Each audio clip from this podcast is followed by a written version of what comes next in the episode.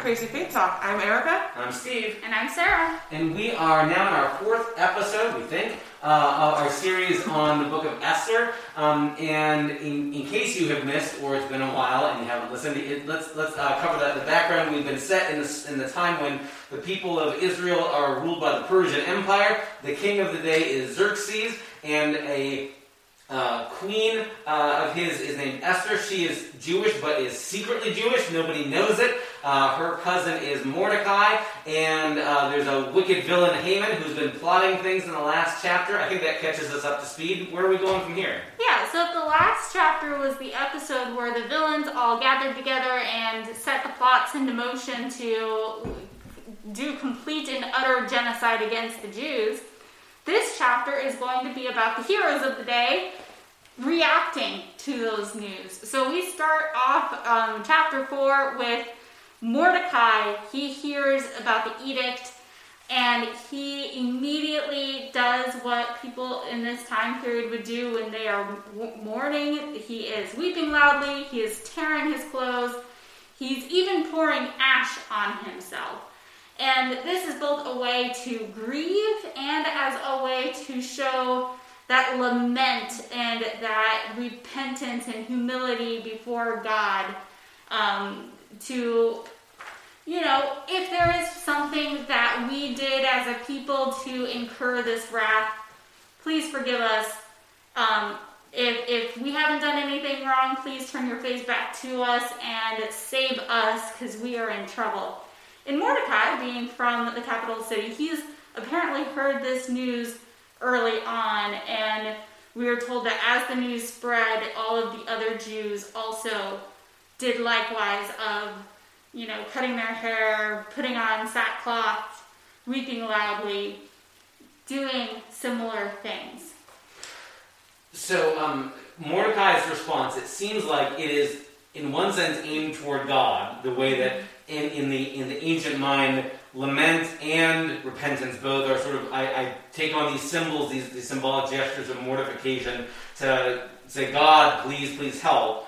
But it seems there's also a public dimension that is intended in getting other people's attention, maybe in particular, getting the attention of uh, the, those in power, because he's, he's doing all these things at the king's gate, and this seems to be, in, in a lot of ways, a protest. As, mu- as much as it is also crying out to God, why is this terrible thing happening, it is also protest. Please don't, oh king, please don't let this terrible thing happen. Right, as well as it's a nice visual to your neighbors of like, hey, don't forget, I'm also one of the Jews. Yes, I might be slightly different from you, but like, you know me. We're in relationship. We, you know, I give you two dozen eggs every two weeks in exchange for some flour or whatever. Like, we know each other. We live together.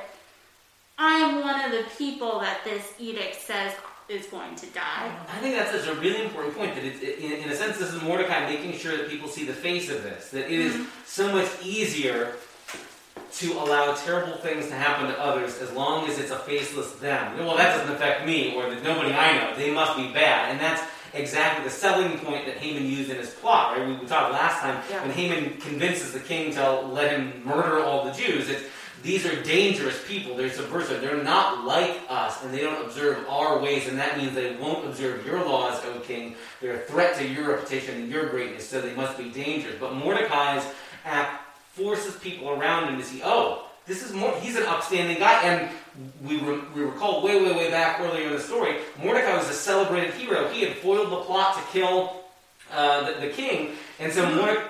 But he wasn't celebrated. Wait, wait, but I mean, like, at, at least at that point, the king knew, and we know reading the story. Yeah, but I don't think anybody else knows. Yeah, they, they, he hasn't got his big public vindication. Yeah, yeah. yeah, that's true. But like that, we who know the story, like this is like Mordecai. Like, there's a face to this. I'm a good, decent guy. You know, I'm an upstanding, good, decent person. Please don't let this happen to me and to my my people. Um, and maybe this is part of how Mordecai resists the way Haman wants to characterize all Jewish people. Uh, they're all dangerous because they won't obey the king's orders. When really, what had kicked this off was Mordecai won't give his allegiance to Haman. He won't. He won't worship him like an idol. So Esther has not heard of the edict Mhm. because eventually word comes back to her from her servants that Mordecai is doing all of these things. And they seem to be unaware of the relationship between them because nobody knows that Esther is Jewish. But they do seem to think that she would be concerned about his welfare. Which, uh, so they want to let her know so she can do something about it, which both seems to be a point in Queen Esther's favor that she's on good enough terms with her staff that they feel like they can come to her and say, hey, so and so is in trouble or something's going on with so and so. We think that you would be you you should be aware and that you would care Mm-hmm. and um, also that she's on good enough like her staff seem to know her and like love her Mm-hmm. and so esther sends some clothes to mordecai to like be like i don't know why you're wearing sackcloth but here's some nice fancy clothes like here you go and he sends them back and she's like something must seriously be wrong Yeah. so she sends a personal servant to go and talk to him and that is because as Mordecai wearing sackcloth can't go past the king's gate, and Esther as the queen, as the king's wife, can't leave the harem, the place where the women are kept. So they can't actually talk to each other.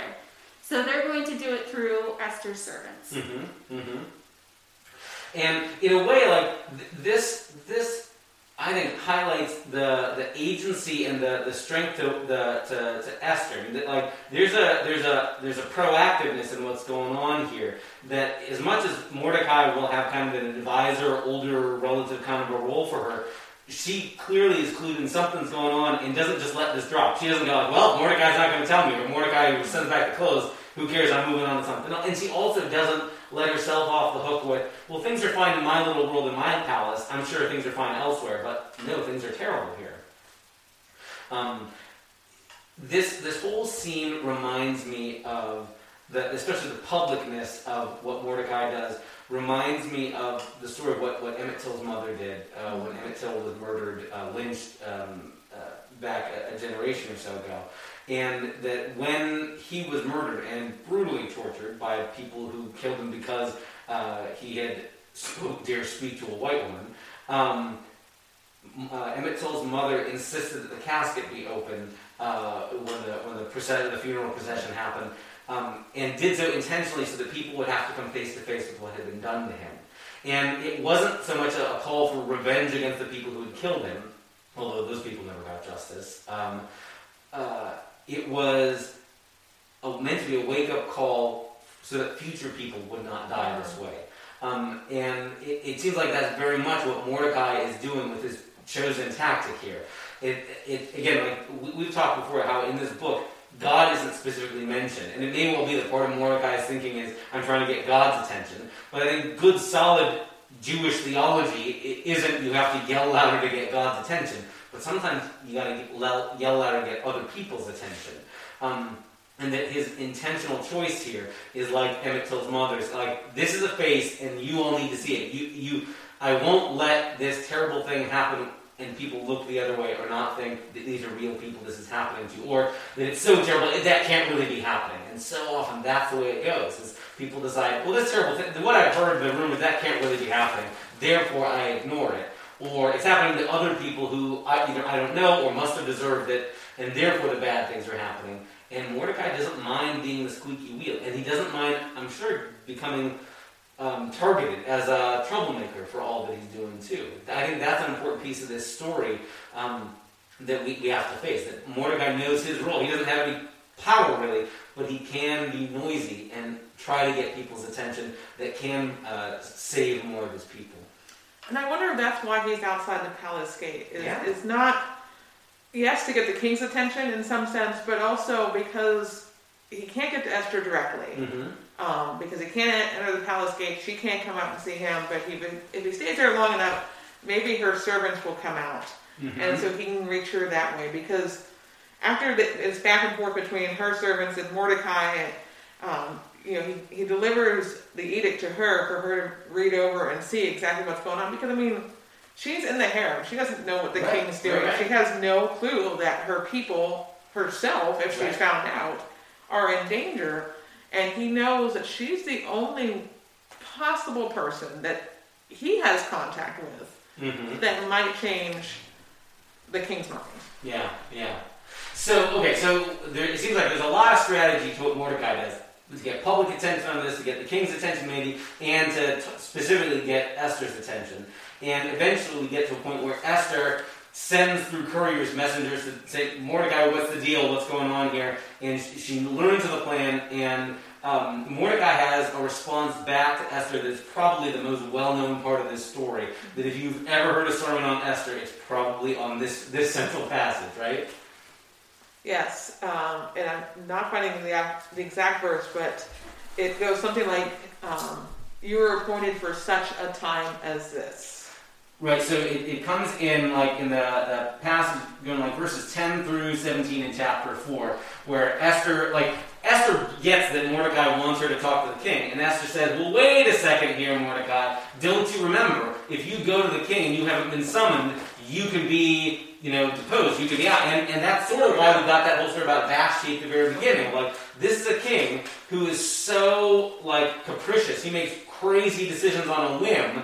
Um, and even got rid of his first wife because she wouldn't come when uh, uh, she was summoned. That Esther realized you know if, if I catch him on the wrong day, or his advisors tell him it's a bad thing for a woman to come when she's not summoned, or whatever, she could get deposed, and then she'd be thrown out on the street, lose her life, all that kind of thing. So she's like, the stakes are high for me here, Mordecai. And then Mordecai's response, yeah, exactly like you said, it's that, it's that line uh, from verse 13 and 14. Don't think that in the king's palace you'll escape any more than all the other Jews.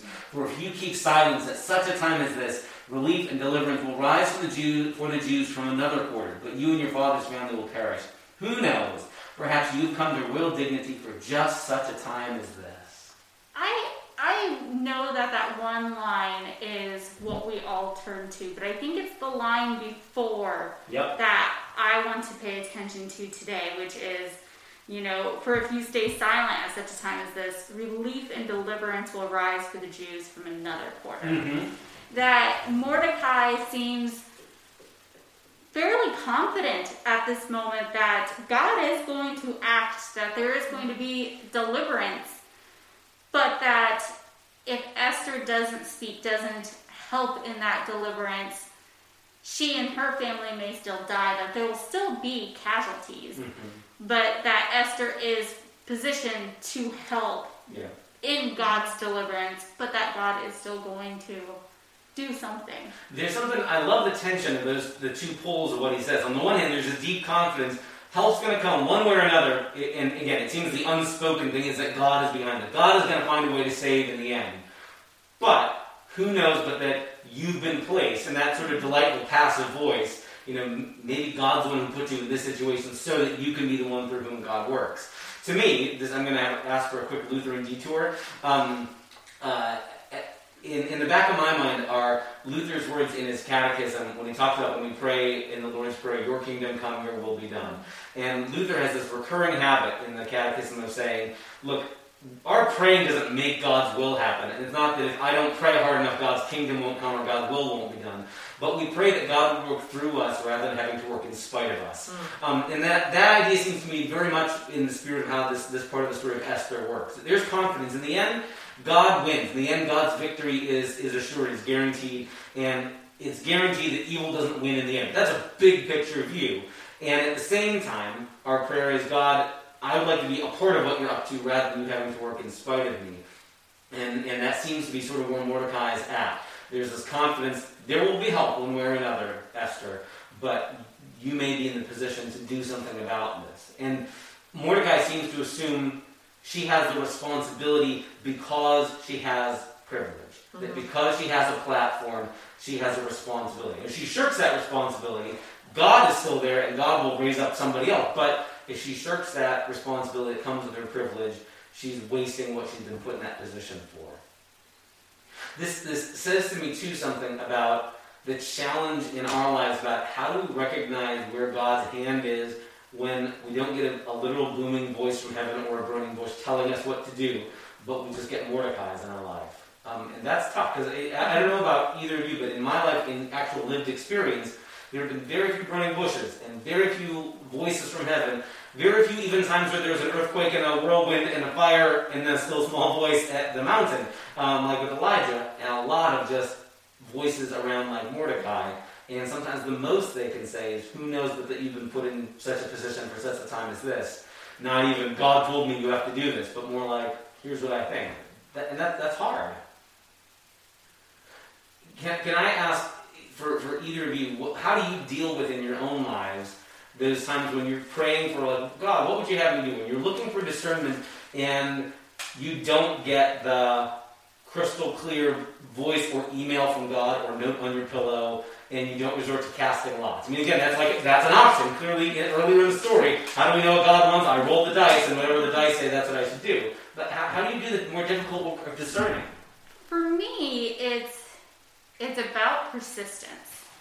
That when God seems to be trying to move me, God's not going to just tell me once. Okay. That God often tells me again and again and again until I do whatever it is that I'm being guided into. Mhm. That it's, you know, and usually those voices that are just like, tell me to, like, you know, oh, you should maybe consider doing this. And if I just hear that once, that's often not God. Mhm. Like, that might just be somebody thinking, oh, hey, yeah, you should become um, a school teacher or whatever. Um, but that God is persistent and God's nudging me because God is aware that I am stubborn and not listening. Okay. Okay. So persistence is a piece of it. So I agree with the persistence. Also, for me, like there was something uh, about a year and a half, two years ago. I had three people tell me the exact same phrases Mm-hmm. about something that I should eventually pursue in my life, Mm-hmm. and that was just like, okay, these three people are not necessarily related to one another. They did not. At least one of them had does not know the other 2 Mm-hmm. You know, so it's like it's that persistence, but also the, the consistency within the persistence. Okay. Yeah, because I, I am like you. I'm, I'm a little slow. I'm a little stubborn. It took a couple two by fours to the head for me to accept my calling in the ministry. Um, so it, it's just, and then sometimes it's just, it's hard to explain. It's just kind of a gut feeling. Okay. Like you, for me, I hear something from somebody I trust and that knows me well and has my best interest in mind. okay. And those are the important factors. Like it's not just some random person telling me, "Hey, you know," but it's somebody that has known me for a while that I trust that that knows my heart and, and knows God and loves God, telling me something, and then it just kind of like it just hits that right place, and it's like, oh, you know, I never Mhm. thought of that, or you know, like that just. Oh, that helps connect these three pieces that have been floating around in my life for the last, you know, month. Like, okay, like that, just kind of that spiritual gut feeling, which I know doesn't really help Mm-hmm. to explain it, but it, it, you know, I don't know any other way to, to say that. So, so I think your piece about um, listening to those voices who you know and trust and know that have your best interest at heart is is an important fact. An important fact, um, especially because I it reminds me of this story from one of my uh, college professors who was telling us about a time when he was in college and he was at a church party. And a girl who he had never met before came up to him and said, God told me that we're going to get married. And my professor was all like, I've never met you before. I do not know who you are. Um, and God has not told me that. and then he walked away. He's never seen this girl since. Mm-hmm. But, um, you know, he had no relationship with this person Mhm. who was trying to tell him something that God was trying trying to. Yeah. And I mean, I have friends who have the spiritual gift of the word of knowledge, and they will say things, you know, sometimes to strangers, it's, you know, but they'll say it, and it's not so much that God told me to tell you, but I feel like God is telling me to Mhm. say, you know, and then go and test this and see what, you know, what comes of it. There is something about that humility, isn't there? Yes, and I will listen to somebody who has that humility as a stranger before I listen to somebody who just says, "Oh, God told me to tell you."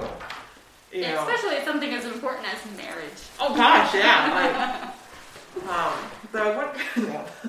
So what about you, Steve?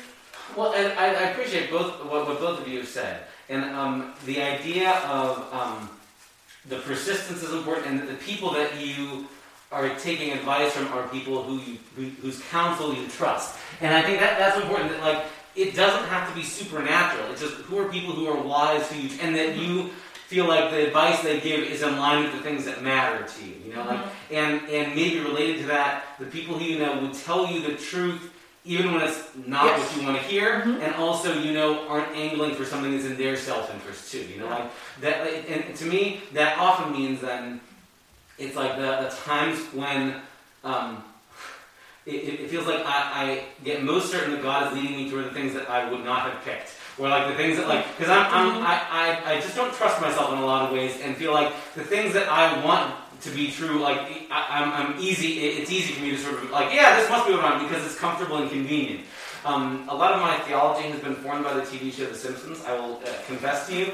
And there's an episode of The Simpsons where uh, Homer is um, praying for something at his bedside, and he also has a donut beside his bed, and uh, he says, uh, "And dear Lord, if you want me to eat this donut for you, give me no sign." And then he waits about three seconds and goes, "Thy will be done," and eats the donut. And like in so many ways, that feels like there, there's that temptation. of Like, here's the thing I want, God, and I look for any way to make it okay. Well, God didn't stop this thing from happening, so it must be what God wants, and I've declared this to be God's will.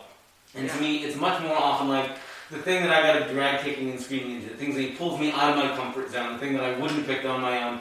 If there's a number of voices like leading me in that direction, and it's clear it's not because it's comfortable for me, okay, maybe I gotta listen. Because there's probably things that are I'm doing within God's will or God's direction for me that are coming naturally that I'm going to do anyway because that's where, where my predispositions are. Great, I get those as freebies, but th- I'm, I'm especially interested in paying attention when there's something pulling me like, no, this is going to be uncomfortable or difficult or I don't want to have to do it. And it's the Mordecai kind of voices that aren't just wise but also say you got to be courageous. Yep, this is uncomfortable, but you got to do it. Um, that seems important to me, and that seems an important part of why Mordecai's voice is important. That Esther can listen to him because she knows he won't pull punches. She knows he's got both her and their whole people's best you know, interest in mind, um, and he's been reliable. But I, I, I appreciate all of you being willing to, to, to share that because this seems to be one of those important contact points in this story. Is how do we deal with those times in our lives when we're looking for where's God guiding me, and it doesn't show up as a, a vision like the prophets get or uh, a, a voice from heaven, but it's it's people. And that uncomfortableness that you talk about, Steve, like somebody calling you to do something, you're like, I really don't want. That's exactly what Mordecai is calling Esther to do. Yeah. Like she realizes if she goes in front of the king when he doesn't call her, she's done. Right. She's not just deposed, like she's done. Right, right, right. And yet, because she trusts Mordecai, because she knows that Mordecai has her best interest and the best interest of their people in mind, she goes with his advice, but not before calling a fast Mm-hmm. of all the Jews throughout, um, throughout Susa at least. I don't know if this goes beyond Susa, Yeah. but Scripture tells us in Susa. I imagine it would be difficult to get the word beyond Susa, right? Probably. Like, so it's probably just easier logistically to say, okay, yeah, just the people of Susa, Yeah. just the Jews of Susa. Yeah. And so the idea there, I, I think it's important that uh, that she seems to be ingrained in these spiritual practices, just like Mordecai is like his go-to thought when he's lamenting is sackcloth and ashes. That these practices are part of how he does that. But I don't think anybody expects something magical. I don't think it's like, oh, if we fast long enough, then we'll be smitten. But like, I got to be clear-headed and, and focus on this, and I want to make sure all the other distractions are out of the picture. And maybe too, especially in her position, there's a sense of like, I need to make sure I'm not being pulled by the comfort of having all the royal lavish food and all that. Like, nope, I'm gonna I'm fasting from all those things, and removing those from the equation is gonna help me get clarity that like, oh, I, I can live without having all the, the lavish life. Okay, if, if it means sacrificing, if it means losing those things, I'm willing to do it because I gotta do what what basically what God is telling me is the right thing to do. Well, and I and she's I can picture thinking I have all these things because they don't know that I'm Jewish. Mm-hmm. So for me to be able to get into the mindset of my people who definitely, if something does not happen, are going to be disposed of, well, I might live because they don't know that I'm Jewish. right, right, right. I, I need to do this. And then I, I hear with Mordecai, when he tells her, for such a time as this, I hear the prophets in him. Oh my goodness, yeah. You know, and how so many of the prophets spoke about how the Jewish nation would eventually come back to Israel. Mm-hmm. And so, obviously, I think Mordecai is steeped into those traditions, into the knowledge of the prophets, to say, you know what, Esther, whether it's through you or somebody else, Mm-hmm. the prophets have promised from God that we will return to Israel someday. Sure. We can't do that if Persia kills all of us. Mm-hmm. Mm-hmm. So, somehow, some way, God's going to make this happen. Yeah, yeah. And what seems interesting to me too, though, is that even though Mordecai and Esther are both clear that these are life and death stakes, that both of them seem to be clear about like our role may be protest, our, our role may be persuasion, but neither of them say, well, we got to protect our people, so we got to start a violent revolution and kill all the Persians. Like that would have been an option, I suppose, but like no, that that's not the thought. And the thought isn't, hey Esther, how about you plot and kill the king in the night? Know, I foiled one assassination, but I'll help this one, you kill him. But th- that's not the plan. And it seems like they're clear. We have to do something, but their their character or their, their sense of who God is and who they are as God people bounds what things are on the table for them. They won't say, let's start a revolution against, let's go kill Persians to save ourselves, but how are we're going to help in the midst of this circumstance. So maybe this is also a point for discernment too. You, you made the point of mentioning that Esther calls for a, a fast, and that this is one of those practices. I think we've talked in different ways over episodes uh, over the years in, in this podcast. That fasting is one of those spiritual practices that for some is like part of their bread and butter, or lack of bread and butter. like part of their, yep, this is part of how I, I see my other people. It's a lot uh, it's a lot more foreign or strange, and other people are used to it only as a, in Lent I give up chocolate once a year kind of a thing. And that can be less helpful as a, as a tool for discernment. But how Esther uses this as a tool for discernment. That I'm not going to be eating, I'm not going to be, you know, and I'm asking all of you to pray and fast, and to let that be a way for us to clarify our focus, but not magical thinking. Not if we get 45 people or 50 people all fasting, that'll get God to act. It's, it's not like that. It's not if we get enough people to do a religious thing that moves God to act in a way that God was uh, previously not going to act. But I think it has more to do with getting clarity about how do I listen, how do I discern what God's will is for me. Well, and even before the fast begins, Esther says to Mordecai that you know she's going to fast, her maids are going to fast, and after I do that, I will go to the king, though it's against the law, and if I perish, I perish. Yep. This reminds me of the way Shadrach, Meshach, and Abednego answer when they get thrown into Yes. the fire. That their answer isn't, we're going to go in the fire and we know God will save us. They say, we're not going to do what you say, Nebuchadnezzar, we're not going to bow down, and we trust it will be delivered. But even if not, we still won't bow down. Uh-huh. And it, it reminds me, too, in Esther's case, certainly in Shadrach, Meshach, and Abednego's case, in Daniel's case, their their acts to save their people or to be true to their convictions are against the law. And I, again, I, I, don't, want to say that um, you know you're doing God's will if you're breaking the law. I don't think there's a lot of times where doing God's will means keeping the law, not murdering people, not robbing banks. All fantastic examples. But it does say to me, there are important times where doing the thing that God wants you to do means breaking what some other human law is. And sometimes, folks, it is really easy to say, well, you can't be a good person, you can't be doing the right thing because what you're doing is against the law, as though legality is the same as morality. And stories like Esther, stories like Daniel, stories like Shadrach and, and Meshach and Abednego seem to, uh, to be an important minority report voice throughout the scriptures. That sometimes what God calls you to do means you'll get labeled not a good citizen, or that you were, you know, you're a troublemaker, you're a lawbreaker, that kind of thing, and you have to decide which is more important in that moment. And maybe in our in our uh, American history, it's worth remembering folks like uh, the John Lewis's, the Martin Luther Kings, the people who did things like you know sitting at segregated lunch counters, knowing it was a deliberate and provocative and illegal act, and they were convinced that it was worth doing that because it was about making things better for their people and for, for all of us. Um, but recognizing that, I, I think is important to do that. Here, here's the biblical reason or the grounding for that. Sometimes folks like to say, well, the Bible says always follow the rules, and if you're not following the rules, it's a sign that you're a sinner or a troublemaker. And like, mm, here's the whole story. That's about someone who knows what she's about to do is illegal and does it anyway because she's convinced it's the right thing to do. Well, it, it might be illegal by the law of the land, but it's also immoral according to God's laws. And so, when it comes down to following God's laws, following Right. The laws of the land, I'm going Right. to follow God's laws, even if that means what I'm doing Right. is technically illegal, like King and Right. Rosa Parks, you know, sitting in places where they weren't supposed to sit. Right. Um, because it's immoral to treat somebody as less than a person who is obviously a human being. right.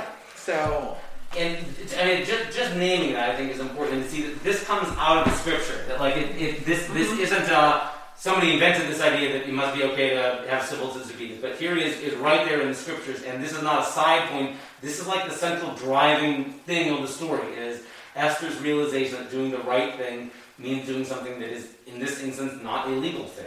Um, and that it is it became it became legal in this story to kill all the Jews, and yet that didn't at every point make it okay or moral, you know, a, a good choice, but it became legal. And there's lots of instances, I think, where in, in world history there's been an important distinction between what was legal and uh, what was what was right.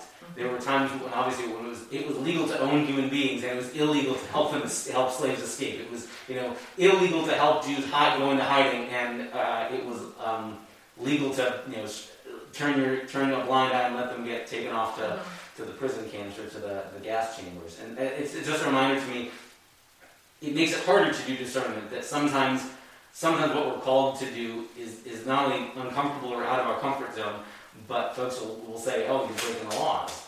Yeah. So this gets us to the end of chapter 4, and we'll see what, what plays out from here. Um, are, are there any other thoughts you want, you want to make sure we're, we're left with before we, we close for the day? All right, well, we'll see what comes out of uh, Esther and Mordecai's plan as we move along the story next time. But thanks for joining us today here on Crazy Big Talk. see ya. Bye. This is